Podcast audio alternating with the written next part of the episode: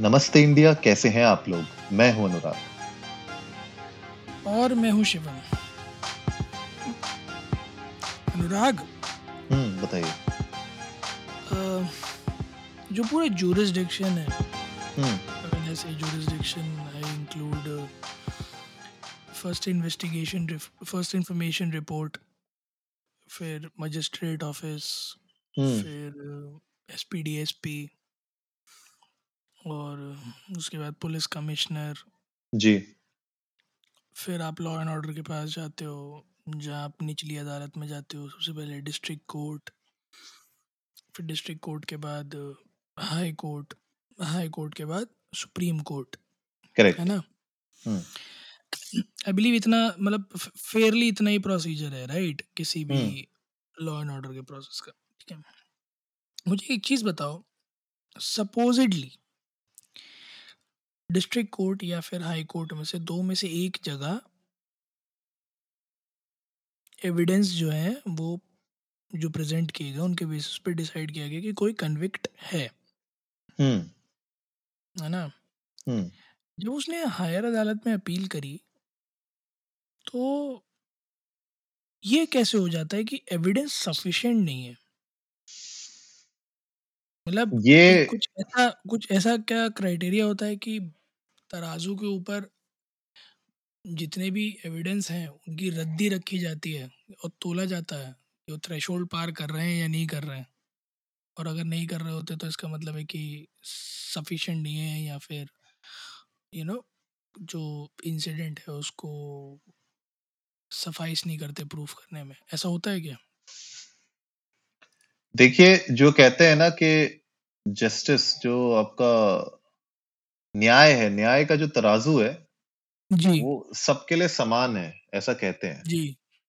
ठीक है और उसका जो तोलने का जो तरीका है वो भी सबके लिए सेम है ये भी कहा जाता है। जी। ठीक है और अगर आपने देखा होगा जो मार्केट में जो तराजू बिकते हैं उनमें जो वेट्स होते हैं कहा जाता है कि सारे वेट भी सेम है। जी बिल्कुल। लेकिन आपको पता ही है कि जब आप सब्ज़ी खरीदने जाते हैं तो एक किलो की सब्ज़ी कैसे 700 ग्राम रह जाती है? वो हमें पता है क्या तरीके होते हैं। तो कहीं ना कहीं ये जो पूरा का पूरा हमारा जस्टिस सिस्टम है इंडिया का, वो अभी तक, इतने सालों के बाद तक 76 इयर्स हो गए देश को आज़ाद हुए। उसके बावजूद भी मेरे ख्याल से ये पूरा जस्टिस सिस्टम खुद बैलेंस नहीं हो पा रहा है। ये जो तराजू है ना, दोनों साइड वो खुद बैलेंस नहीं हो पा रहे हमेशा इम्बैलेंस्ड रहते हैं। ये जब तक बैलेंस नहीं होंगे तब तक हम आगे क्या ही एक्सपेक्ट कर सकते हैं। और आपने जो इतनी लंबी चेन बताई है ये एफआईआर से लेके सुप्रीम कोर्ट तक की वहाँ तक पहुँचने के बाद भी अगर किसी को जस्टिस ना मिले तो आप सोचिए कि वो कहा जाए वो इंसान कहा जाए। हम्म। मतलब मेरे समझ नहीं आता पहले कॉन्टेक्स्ट दे देते हैं जनता को, हम लोग बहुत ज़्यादा डीप में बात करेंगे मेरे ख्याल में किस बारे में। 2012 का एक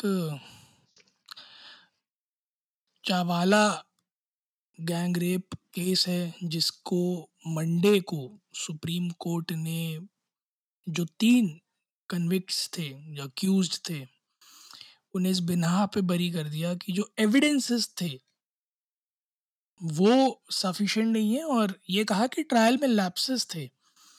प्लस प्रोसिक्यूशन जो था that was not able to convince let me let me put it the exact way it is prosecution failed to prove charges beyond reasonable doubt courts cannot convict accused basis of moral conviction many glaring lapses have been noticed during course of trial identity of accused not fully established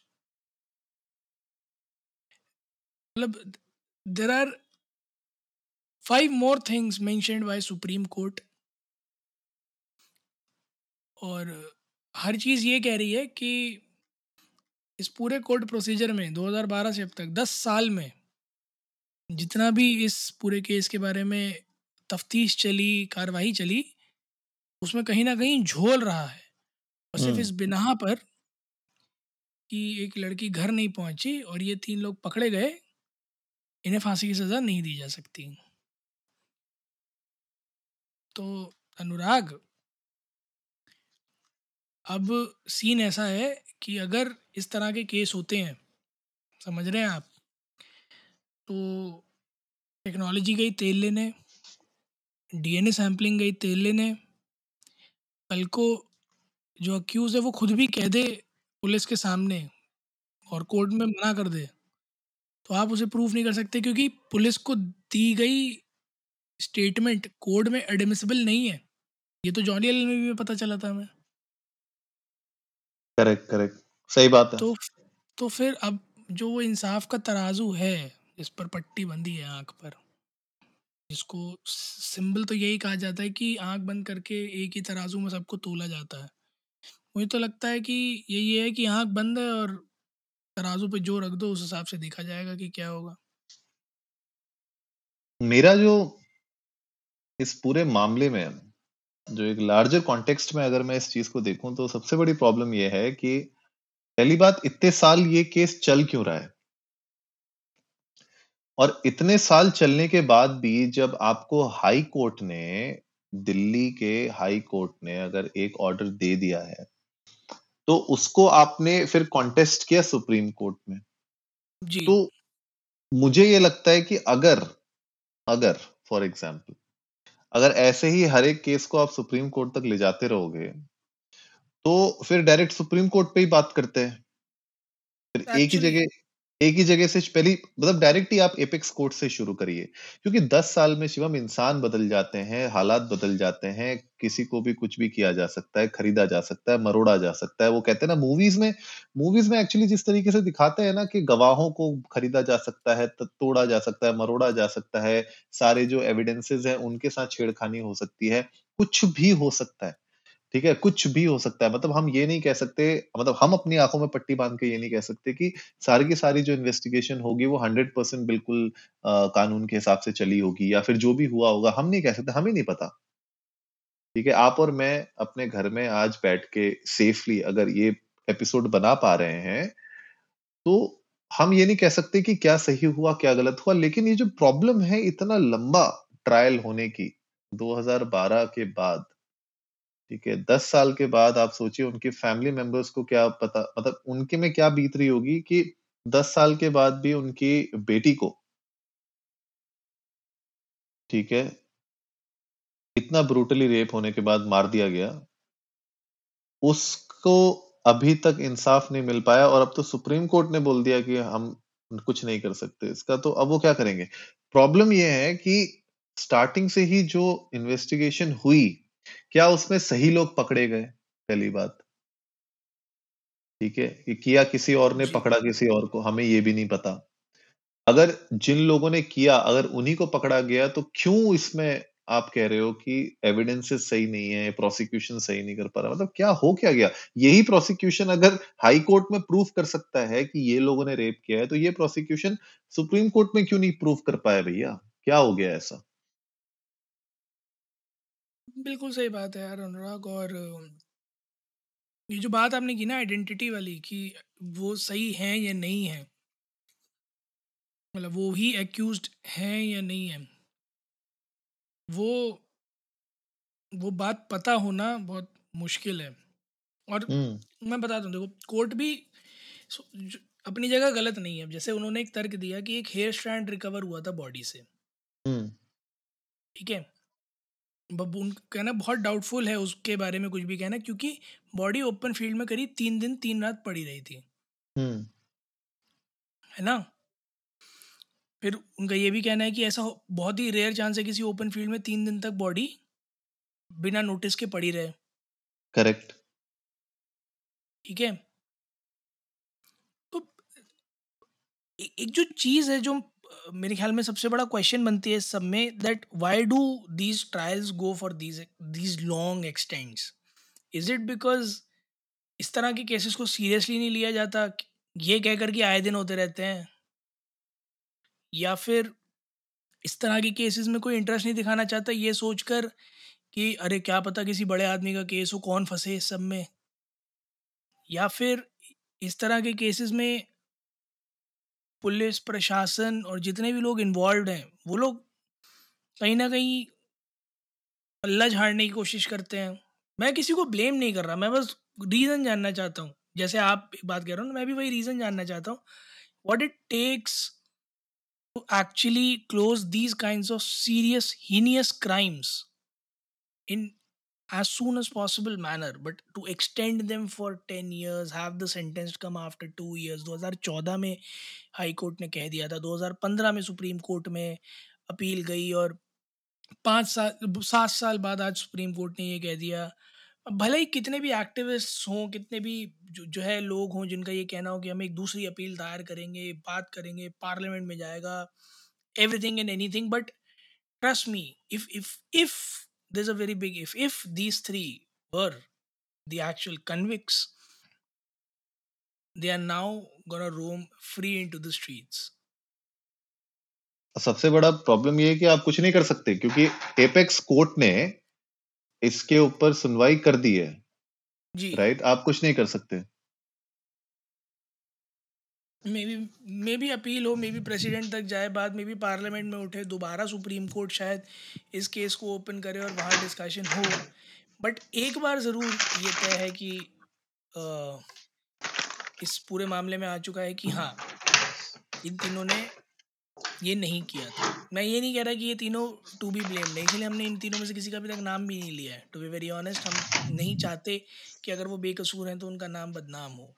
अगर बेकसूर हैं तो definitely उनको बरी किया जाना चाहिए। But अगर कसूरवार हैं तो सज़ा भी होनी चाहिए। और इसका डिसीज़न जो है ये बहुत कुछ उन लोगों पर डिपेंड करता है जो फ़र्स्ट हैंड इस तरह के केसेस में जाके इन्वेस्टिगेशन करते हैं। तो मेरे ख्याल से आज जो पूरा मुद्दा है वो यही है कि जो ऑन ग्राउंड इन्वेस्टिगेशन करने जाते हैं उनके कंधों पर सारा दारोमदार होता है उनके कंधों पर सारा भार होता है।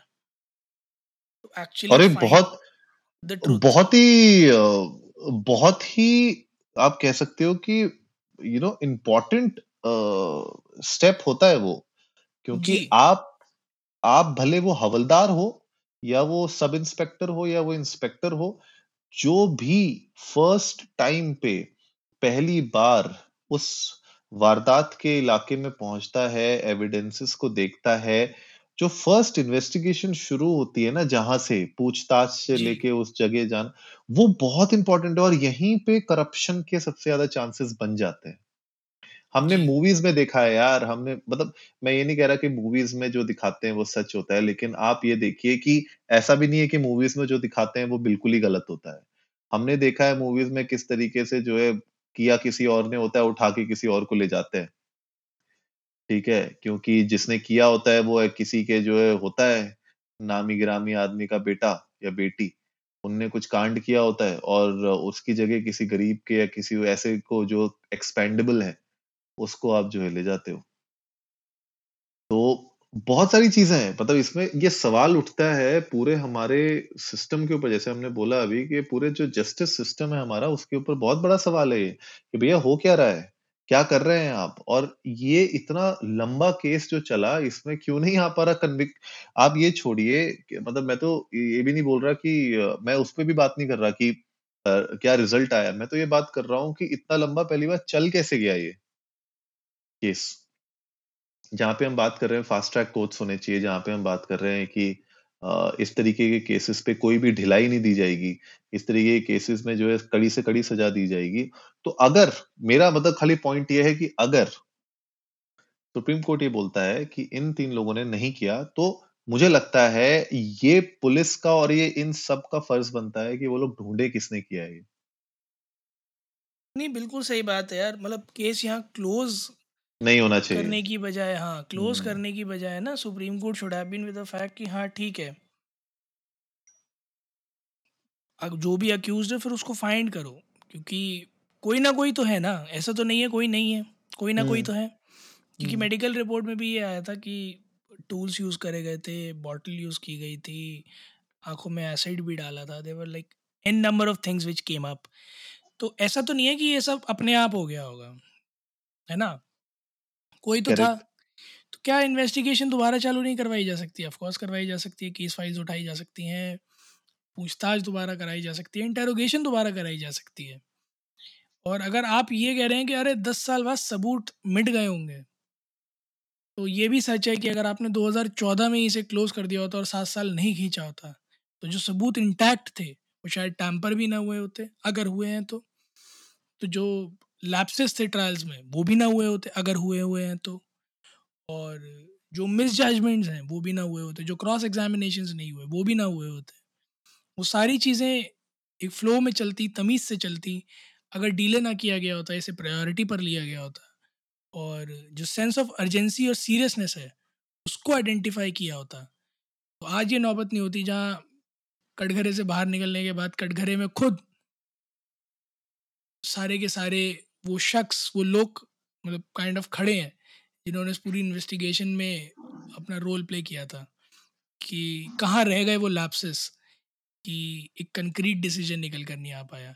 क्योंकि it's it's it's something which is on either sides कि अगर जो पकड़े गए वो कन्विक्स नहीं है, तो 10 साल किसी बेगुनाह ने सज़ा काटी है। करेक्ट। और जिन्हों अगर उन्होंने ही किया है, तो 10 साल बाद आज वो छूट गए हैं। बिल्कुल सही बात है, बिल्कुल सही बात है। गाइज़ आप लोग भी जाइए इंडियन को नमस्ते पर, ट्विटर और इंस्टाग्राम पे हमारे साथ अपने थॉट्स शेयर करिए। आप लोग बताइए कि ये जो आज का वर्डिक्ट है सुप्रीम कोर्ट का, इससे आप कितना सहमत हैं, कितना नहीं है सहमत? अगर नहीं है, तो आप बताइए प्लीज़ कि क्या हो सकता है, क्या हमें चेंज करना चाहिए? आई थिंक जब तक हम लोग बोलेंगे नहीं सोशल मीडिया के फोरम में, तब तक इन चीज़ों के ऊपर एक बड़े लेवल पे बात नहीं हो पाएगी।